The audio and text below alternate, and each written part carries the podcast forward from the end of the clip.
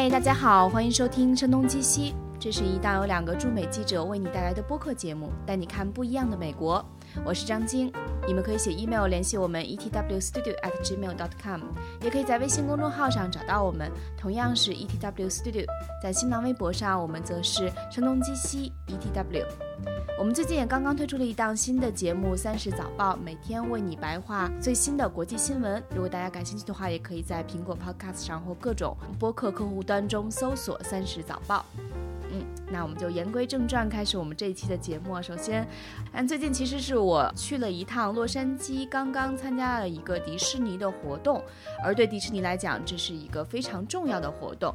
呃，在洛杉矶的星光大道上，为迪士尼最主要的一个卡通形象 Mini 增加了一颗星星，而这也是星光大道上的第两千六百二十七颗星星，二六二七还是非常好记的哈。这不是迪士尼第一次拿到星星了。大家最熟悉的另一个卡通形象就是米奇，也是整个迪士尼公司的一个象征和起家的重要角色。他在四十年前的一九七八年就拿到了星光大道上的这颗星星，而事隔四十年之后，米奇的同伴 Mini 也拿到这个星星。哈，今天的话题呢，我们就想聊一聊星光大道这个看上去大家最熟悉的洛杉矶的一个景点和地标，它背后各种啊有意思的故事。来参加我们节目的还是声东击西的老朋友，位于洛杉矶的呃 Allen，Allen 跟大家打个招呼吧。大家好，我是 Allen，感谢感谢 Selina 又请我来到节目里面做客。Allen，其实那个星光大道，呃，可能我们是因为人在美国，所以会觉得这个名字就是大名鼎鼎，非常响亮。但是对于大多数人来说，它在洛杉矶的一个什么样的位置呢？它相当于什么呢？相当于呃王府井在北京吗？哎，这比喻举的还真挺恰当，挺恰当。应该到不了王府井，王府王府井应该是在北京市的正中间，它应该是在洛杉矶的市，大概是中北部的样子。嗯，对，就是它在市中心的北边这样子，也是一个比较繁华的区域吧。因为洛杉矶分成很多不同的小区嘛，就跟北京一样，朝阳啊、海淀啊之类的，它大概就是在。呃，好莱坞这个区的正中间，这样地理位置是这样子。嗯，而且其实如果大家看过电影，像《拉拉 land》呀、呃《爱乐之城》这种，大概对洛杉矶的整个的地理的状况有一点概念啊。它洛杉矶这个城市和很多美国的呃纽约、旧金山或者欧洲的其他城市很不一样的一点，就是这个城市是非常的分散的。嗯，它每个区域其实比很多城市的具体的一个区还要大很多。对，摊大饼。而且又没有公共交通，然后就你没有车的话就没法活了。然后你在洛杉矶市内，不管是哪儿，你要在街上走路的话，是一件非非常奇怪的事情。不是说在街上走路，就是你要是步行去哪儿的话，就是一件很奇怪的事情。所以基本上 local 都有车。嗯，其实就是对步行不太友好的一个一个地理环境，对一个城市。而且洛杉矶是不是比喻啊？就是确实是真正真的是车比人多，就是一家都有两三个车这样子。所以它的人均占有量的车的占有量是大于大于一的，所以这个地方没有车实在是哪儿都去不了，因为它实在太大了，而且公共交通特别烂，再加上它堵车堵得特别厉害。我们好像说的有点远了，是但是我的意思是，我的意思是想讲星光大道，其实对于很多当地人来说，它可能并不是大家经常去的地方，但是它的价值是非常重要的。首先，它每年有将近一千万的游客会踏足这个景点啊，它是是洛杉矶最著名的一个景点。但是同时，大家可能了解到它，还是因为星光大道也是每年奥斯卡一个重要的所在地，是这样吧？对，是的，是的。所以大家可能在电视荧幕中曾经无数次的看到了过星光大道，而星光大道其实它得名于此，就是因为它这个大道上有无数的星星哈。那我不知道，像拿到这个星星，对于好莱坞的人，不论是演员、导演，还是呃各种音乐界的明星，究竟意味着什么呢？它算是他职业生涯的一个顶点了吗？嗯，看具体分人了吧。呃，因为我觉得上星光大道，我之前想的时候做这个节目之前，我想的是还非常的繁琐，你必须要是多么多么出名的，有多少多少作品在申了 star 才可以去申这个。但是好像其实并没有什么门槛，只要你去申请，然后他们那边批就可以了。当然，并不是说谁都可以去申，很多一线的巨星当然会有自己的星星在上面，但是很多二三线的也会有自己的星星在上面，包括一些，就比如说像小李子呀，或者罗伯特·德尼罗这种一线巨星，他对他来说，呃，我们一会儿也会说大概申请是一个怎么样流程，但对他们来说，那个申请费三万块钱就是。就简直就是零花钱，口袋里面随手随手一掏就可以申了的那种。但是有的有的明星，因为呃有的明星去对他们来说，这三万块钱还是挺难拿的。比如说当时比较有意思的一个就是呃演《Star Trek》其中有一个明星，因为粉丝都想让他的星星在那上面，他的自己又没钱，然后所以还要找别人募捐，最后才凑齐了三万块钱，还要给人家求情，最后给他打了一个应该是给他打了一个五折，才把他的星星放上去。对，其实 Alan 刚才这种描述，就是说，其实任何人都是有机会申请，呃，是因为这个规定呢，相对而言听上去是比较民主化的。它确实是规定，可能你只要在你所在的领域，呃，有五年以上的从艺经验。而同时，你呃支付三万美金，这三万美金其实其中一半是用于以后这个星星的维护，而另一半是呃就是支付这种寿星典礼，对吗？对，颁授这个星星的那个典礼的钱。但同时呢，你这样听上去是非常简单的，但是这个组委会它其实是叫呃好莱坞商业委员会。Chamber of Commerce，L.A. 呃，Hollywood Chamber of Commerce，这个组委会它其实提出了一个非常微妙的弹性的标准，它就是说，因为这个星光大道既然是一个游客的所在地，所以你需要足够的有名才能吸引更多的游客，所以这个前提就是依然是足够有名，而不仅仅是说之后的像。无论是三万美金，还是说你可能是交一份申请，这个其实反而是最轻松的部分，而最难的部分是达到足够有名。对，是的，而且确实是跟你刚才说的一样。呃，虽然可能门槛没有有些人想象那么高，但是确实，呃，这是一个彰显跟巩固一个明星在整个圈内的位置地位的一个一个一个一个象征吧。就是你把你的星星放上去之后，别人看到了可能会想啊，我不知道这是谁，我也没听说过，但是他是一个很重要的人物，因为他有星星在，他有属于自己的星星在这个星光大道上，which is 全世界娱乐中心看的人最多的地方。对。嗯，就每天要被人踩上无数脚那个地方，是的。但是这种被踩是一种荣誉的象征哈，它不是说像我们的那个呃，以前最早 dig dig 有一个新闻网站，就是说你喜欢一个 news 或者你认可一个 news，你就是顶，然后不认可就是踩，对吧？它它不是那那个意思，嗯。实际上，我们可以再回顾来，呃，介绍一点这个星光大道的背景哈。它差不多是呃一九六零年开始建造这个星光大道上的这些星星的。而呃，在第一个星星被放到这个大道之前，当时有很多的讨论，比如说，呃，它应该是棕色的、蓝色的还是黑色的，甚至说是不是可以是粉色的？现在粉色是个流行色了，但当时就觉得是不是粉色很契合这个好莱坞或者洛杉矶这个城市的气质？嗯。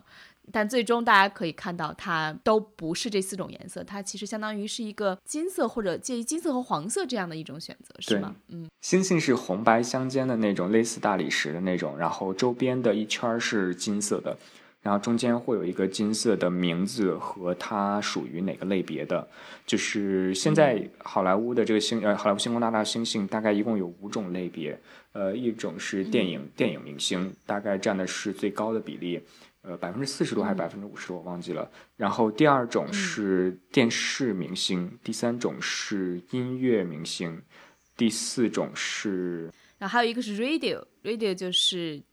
应该是广播领域，对，电台，电台的明星，电台广播，对，因为这套系统在美国依然还是比较强大的，对。然后还有一类是叫呃 theater and live performance，其实就是戏剧类的。戏剧类的，嗯，所以一共是五类：电影、电视、唱片或音乐。电台以及戏剧，对，然后呃，每个每个星星就是里面是红白相间，外面是金色，然后金色的名字加一个金色的圆的 logo 在中间，然后这个 logo 会显示呃是哪一种类别的呃明星，是电影，电影就是胶片，电影应该就是胶片，然后电视的话就是一个小电视，然后音乐的话就是麦克风这样子，以此类推。对的，所以只是大家很多人都是认为这些星星大多数都是演员或者。导演，是因为电影这个行业在人们的娱乐生活中，可能相对于其他四类来说是呃影响范围最广的，也是最大众文化、流行文化的一个部分吧。嗯，而且毕竟是好莱坞。哦，其实每个明星他可以提名并且放上去的，可以有很多种类别。呃，如果你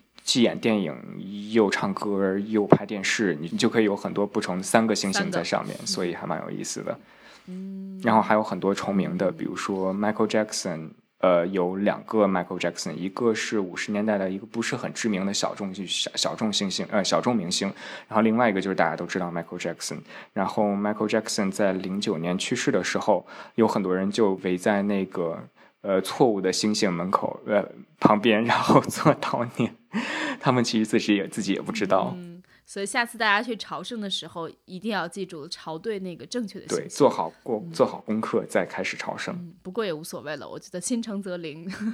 找到一颗，嗯，他们也彼此会惺惺相惜的。嗯，我觉得很有意思的一点是，我曾经看过一个纪录片，讲的是巴黎的那个市中心那个公墓。就很多人可能他很喜欢某个作家或者某个音乐人，就特地去朝圣啊，然后也会带自己相应的小礼物去。虽然我觉得星光大道这些星星大多数都还在世哈，有相当一部分当然已经离世了，但有一部分还在世。但是这种朝圣的感觉给人感觉还挺像看那个 法国公墓那个电影的感觉的。对，刚才我们说到他是一九六零年开始建这个星光大道。嗯，它是在洛杉矶的北部，呃，但事实上它相当于是哪几条街，或者有我看到好像印象中有差不多十八个 block，有有这么大是吗？你对它的面积有一个估计？这我还真不知道，但是就很长，没有尽头，就是只在好莱坞大道，应该是只在好莱坞大道这一条路上，我记得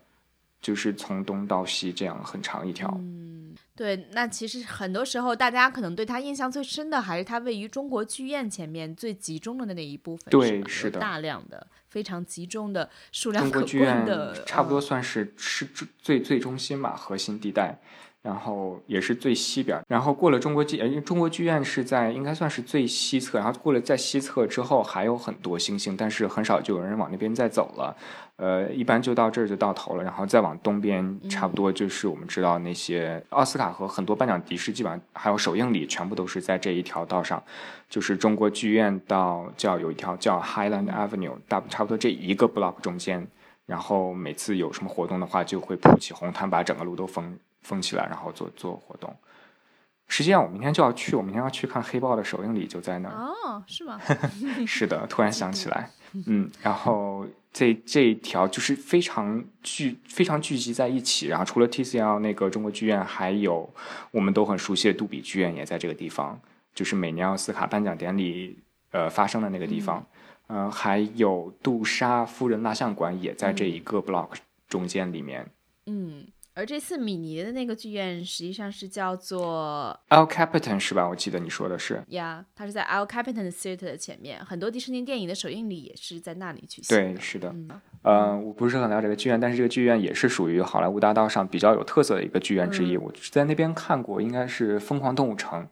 然后在这个剧院里面，它是一个很 old fashioned 的、特别老式的那种剧院，所以每次去。呃，但是他又在星光大道上，所以要总总你要去那看电影，总得有点什么特别的东西吧。然后，所以在那边每次放一个什么电影的话，之前都会有一个 pre show，就是应该中文叫什么映前的一个特别的表演。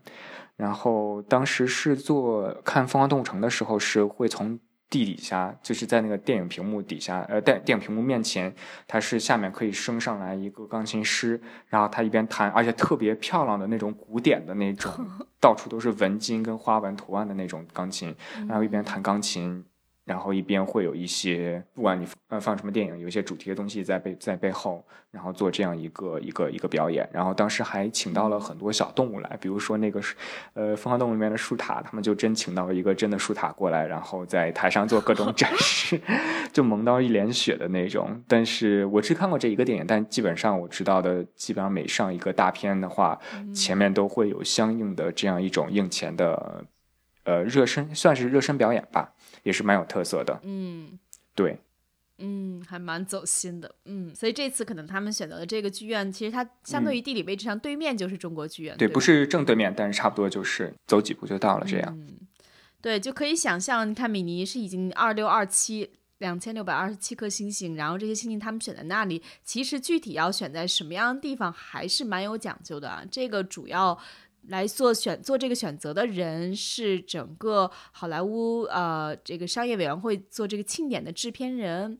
他的名字叫 Anna Martinez，然后他其实已经做了三十年这个事情了。比如说，他给零零七的第一个扮演者罗杰摩尔的星星就被放在了门牌号七零零七的前面哦，嗯，都还是有深意的。嗯，对，就尽可能吧。还比如说那个拳王阿里，因为他的 family name 是那个穆罕默德，是吧？所以他啊觉得这个穆罕默德的这个姓氏是比较的需要尊重的，所以他不希望这个星星在地上。他把它悬挂在了墙上，也成为了啊这两千六百二十七颗星星中唯一被挂在呃墙上的一个星星。好不公平啊！凭什么只有他一个人挂到墙上？可能其他人也没有提出这个要求来。嗯，对，而且其实中间在呃一。一九九四年的时候，你出生了吗？九四年，我早出生了。对，一九九四年的时候，其实也发生了一件很有意思的事情啊，就是当时有四百五十颗星星，因为要修地铁站，然后被临时的挪开了。然后这些挪开的星星，就比如说有玛丽莲梦露啊，甚至包括华特迪士尼先生，然后啊，还有施瓦辛格啊、卓别林啊，这些都在其中。然后差不多经历了三年之久。等这个两个地铁站新的地铁站建好了以后，这些星星才被又重新的呃复原到上面去。嗯，而当中我不知道像那个艾伦，你有没有你在洛杉矶住了这么久，有没有细致的看过很多星星？呃，其实当中有一些星星是有一些拼写错误的，在他们最初放上去的时候。嗯。嗯，就比较出名的就是这个副总统的主演，呃，在两三个月前也不幸的发现他可能得了乳腺癌，所以后来像最近的颁奖礼他也都没有出现，就 Julia Louis Dreyfus。然后他发现自己的名字其实那个 Louis 应该是 L O U I S，但是其实被写成了 L U I S，少了一个字母 O。我其实还挺想不通他们是怎么能把这些东西拼错。他们这种就是只是一个很简单的名字，他们不会 triple double double triple check 一下，然后 make sure 就是那么几个字母都拼写对了吗？嗯，反正发生了就是发生了。嗯，所以最终他呃把这个错版的一个星星就作为礼物送给了他，然后之后又换上了一个呃正版的星星。嗯，这个来讲，反正二六二七颗这么多的数量当中，可能确实是有一些小错误，也是啊难以避免的吧。嗯，那你有没有比如说这些被烙印到星光大厦大道上这些星星当中，有哪些是你啊？比较仰慕或者说很喜欢的一些明星，或者你有特意去为此找过他们的星星吗？我很诚实的表示，就在心里默默仰慕就好了，是吗？呃，你你可能没有看到过在星星的颁星典礼上那些人山人海的情形，嗯，应该没有。那这一次我们在 mini 的那个颁星礼上，其实是它是上午的十一点半啊正式开始。呃，但是可能呃，我是大概十一点多到的，当时旁边已经排了很长队，大概有数百人。呃，整个的交通也做了一些管制，反正很多的一些粉丝都是聚集在前面啊，他们可能是 mini 的粉丝，也可能是这个迪士尼最出名的 CEO Bob Iger 的粉丝啊，罗罗伯特艾格的粉丝，当然或者两者都有。然后，但是也有一些粉丝就是穿上了啊 mini 最典型的那个波点裙，或者说身上有一些 mini 的元素，特意去参加这个活动。Today we honor the incomparable Minnie Mouse, and she will receive the 2,627th star on the Hollywood Walk of Fame. Seeing Minnie is like returning home. It is a special skill to bring joy to so many, and she does it with an effortless bat of a lash, don't you, girl? Minnie, you and I have shared many moments and milestones over the years, standing together to celebrate some truly historic achievements and working with you is always a special event, and I am truly proud to share this day with you.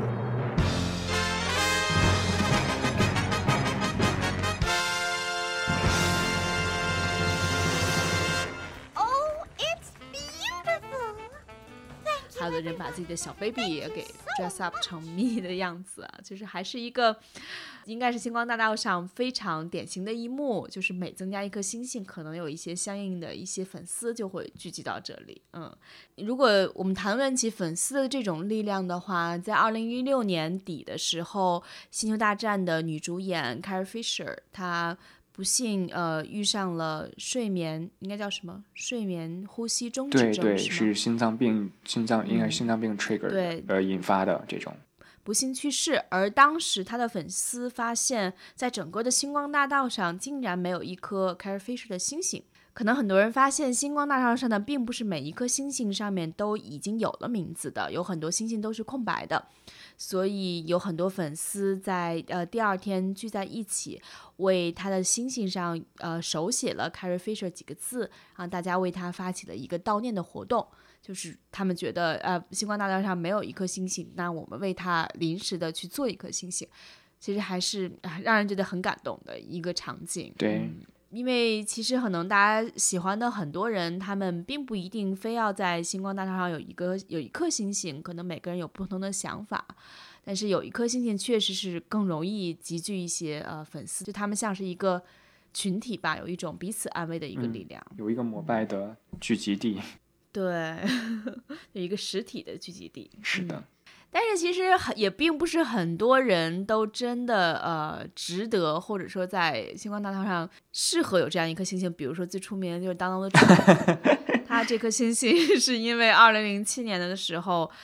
因为他在他的最著名的真人秀 Apprentice，就是学徒当中的一些表现，拿到了这颗星星啊。事实上后来因为大家对他的厌恶程度与日俱增，而这颗星星也不断的遭遇了破坏。所以，其实有一种传言说，可能好莱坞的商业委员会有考虑把他的星星拿下来。当然，这只是一种流言了，他们也当中有人出来否认。但是，我觉得看上去就和当初他当选总统之后，他的一些住宅有一些居民也希望能把上面的 Trump 几个字拿下来，Trump 几个字母拿下来，然后就是因为觉得自己的生活可能会受到一些讨厌他的人的一些。抗议和影响，感觉这个还是挺相似的。现在 Trump 的那个还在那吗？我记得当时好像被谁给挖走了，好像当时看新闻，不是被挖走就是被砸砸砸坏了。其实确实并不是很多人在上面都有信心了，比如说像什么呃乔治卢卡斯，然后你刚刚提到迪卡普里奥，还有安吉丽娜朱莉，其实他们在上面也都是没有信心的，嗯。那你对你来了这一趟，我不知道你是不是第一次去这个星光大道呢？呃，以前也去过，但走马观花的特别。你是什么印象跟感觉呢？脏乱差。是的，完全同意。因为我之前呃来洛杉矶玩，最早的时候刚来美国的时候，来第一次来洛杉矶玩，印象最差的也是好莱坞这个星光大道。对，但是其实你想，很多人来洛杉矶旅游，包括你不就是因为好的？对啊，但是跟想象的完全不一样。就是你想象中，嗯，我在查的时候看到一篇文章，就是讲如何在 Reddit 上一个一个投票，就是大家一起来聊你去过的世界所有的旅游景点地方，最让你失望的是哪一个？然后洛杉矶就是特特也不是位居榜首，但是反正就是特别排名特别靠前的。然后其中很大的一个原因就是好莱坞，然后所有人都。可能来之前并没有一个特别清晰的概念，然后他们都觉得，包括我来之前，我也会觉得好莱坞就是一个特别奢靡、特别奢华，然后特别漂亮，到处都是金子，巴拉巴拉，然后特别高大上的地方，然后满地的这种这种这种星星啊，然后你走在上面也特别特别有这种。造梦在造梦工厂、造梦机器之之中的这种身临其境的感觉，但实际上你到了好莱坞大道上面，你才会发现这是一个 local 已经完全就是除了旅游人游客来的，除了游客之外，没有人再会来这个地方的地的的一个地方。嗯，脏乱差，嗯，呃，特别的不安全，然后满地都是呃流浪汉。当然不，我不是说我对流浪汉有什么意见，但是确实是给整个给人的一个。一个一个第一印象就觉得比较比较混乱，对，或者你是可能你平时在城市生活中你想避开的，对对对。然后它不像不像那个时代广场那样，就是包括我每次第一次去纽约也会有一样一个大概怎么样的预期吧，或者期待，我觉得我中间到底去时代广场，时代广场是怎么样？然后去了之后，我不知道你作为一个 local 去时代广场是怎么样，但是我去过几次，都觉得确实是一个非常让我非常震撼的地方吧。我也愿意再去。呃，但是好莱坞星光大道完全就是 local 完全去都不想去的地方。呃，包括你要是想去感受那种高端奢华体验，去 shopping 或者怎么样，大家都去 Beverly Hills，然后所有的电影的 studio，然后做电影的真正在。做电影的人没有人在好莱坞，他们都去 Burbank Club，包括呃 Warner Brothers 华纳兄弟啊，呃迪士尼啊，你能想到基本上都在 Burbank，在那个更北的这个地方。然后明星住哪儿也没有人住好莱坞，不会有人住好莱坞的，要么就住在马里布或者 Brentwood 或者 Pacific Palisades。然后再差最差的最次的二线二三线的一些明星或者说经纪人之类的也会住在 Sherman Oaks，就是呃再往北的这边那个 Valley 里面。呃，在星光大道上面，在 West Hollywood 其实也现在年轻人还对 West Hollywood 跟 North Hollywood 都有都还有蛮多人住的，但是在好莱坞大道上确实就是真的是脏乱差，而且非常的危险。因为我之前刚毕业的时候在那边一家算是青年旅社吧打过一段工，每天晚上都会从那条路上走，真的是蛮危险的，经常对面可能就出一个枪击案什么的，你都不知道。对，我觉得可能它确实是一个。不知道该怎么定义的地方，但是有一点可能永远没有办法磨灭它的这个影响力，就是每年的奥斯卡会在这里举行。而且大量的电影的首映礼依然会选择在这里举行，对吧？那如果比如说，呃，可能刚才 Alan 描述的，也许人们想象中那种浮华世界，就像 Vanity Fair 里边写的那种好莱坞的一些情况、一些场景，都是真正发生在比佛利山庄，或者说可能一些其他的洛杉矶的区域。但是，就是理论上奥斯卡颁奖礼也可以去那些地方，对吗？如果再建一个新的漂亮的。剧院的话，我相信洛杉矶有很多的地方都有这个选择，但是人们可能依然坚持这个传统，就是因为这里有最早举办奥斯卡颁奖礼的几个剧院，包括中国剧院也是历史上曾经做过三次奥斯卡的颁奖礼，对吧？我印象中是之后换到杜比，嗯，对，之后对柯达剧院，对，也也就是现在的杜比剧院，是吧？对，所以我觉得其实。这个就是一个他深深的烙印，可能他很多地方都不尽完美，但是他依然是，如果你没有去过的话，还是愿意去看一下，这个究竟是一个眼见为实啊，见到洛杉矶的一个本质性的，呃，最有光环的。只要调整好心理预期就可以了。我还看到外资有篇专门写这个文章，最后一段写的还蛮好的，我还大概翻了一下。就是说的是，游客们不是来这里看陆坑、罚单和贫困的，那是他们登上飞往加州海滩的飞机时所想要逃离的。他们怀揣着好莱坞梦来到这里，想要体验它的奢华、魅惑和纸醉金迷。然后没有哪份明星地图，就是在在好莱坞大道上到处都在卖的，哪个明星住到哪儿，你可以去哪儿看的那种。然而，没有哪份明星地图能够引领你到心中所构想出的那个地方。对于那些试图寻找一片梦幻乐土。乐土的树上长满假胸，地上跑满自带经纪人的狗的纯真灵魂们，我深表歉意。你有的只有洛杉矶，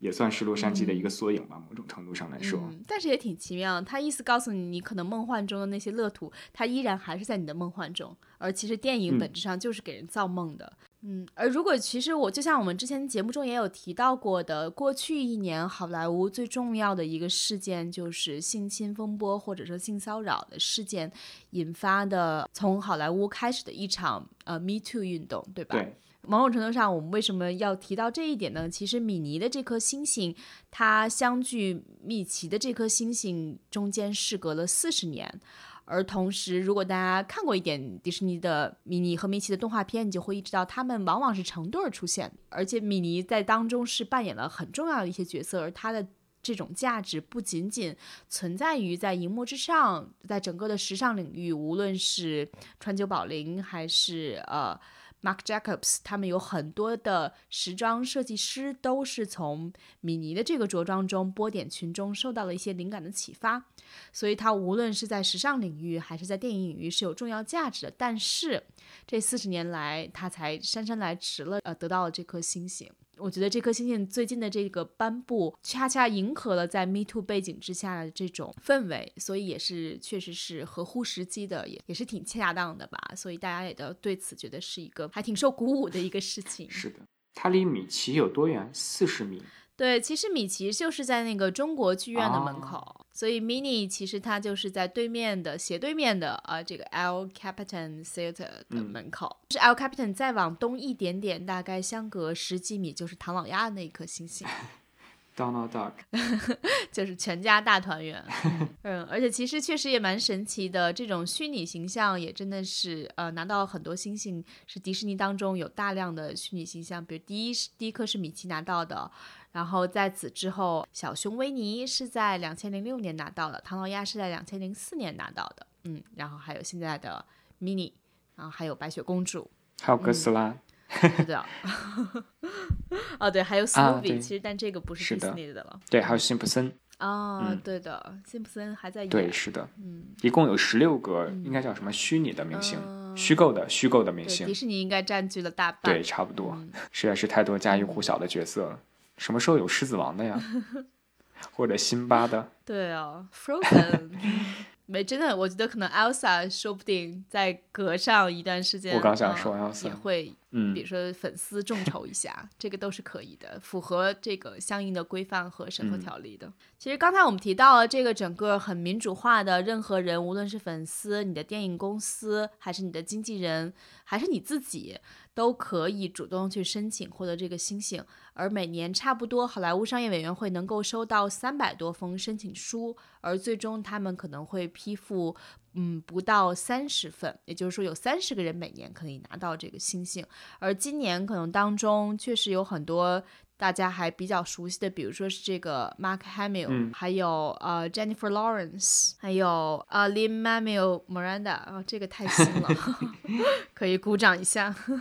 然后还有呃 Minnie Mouse，这是我们可能比较熟悉的，其他这些名字我并不是特别熟悉。那其实 Allen 像每年有这么多角色都会出现在星光大道上，目前拿到星星的这些人当中，最年轻的角色是谁呢？最年轻的人物是谁？最年轻的是一个并不是特别为人所熟知的吧，至少我不是很很熟悉的一个非常老的歌手叫 Jimmy Boyd，他当时拿了很久，大概保持了四十年。他是二十岁的时候拿到这个星星，直到零四年的时候被十八岁的 Austin Twins 打破了记录。呃，Olsen Twins 大家应该比较熟悉了，就是一对特别火的一对双胞胎美女，分别是玛丽凯特·尔森和阿什利·尔森。这两个是确实是在美国特别特别有名的一对一对双胞胎吧，就叫 Olsen Twins。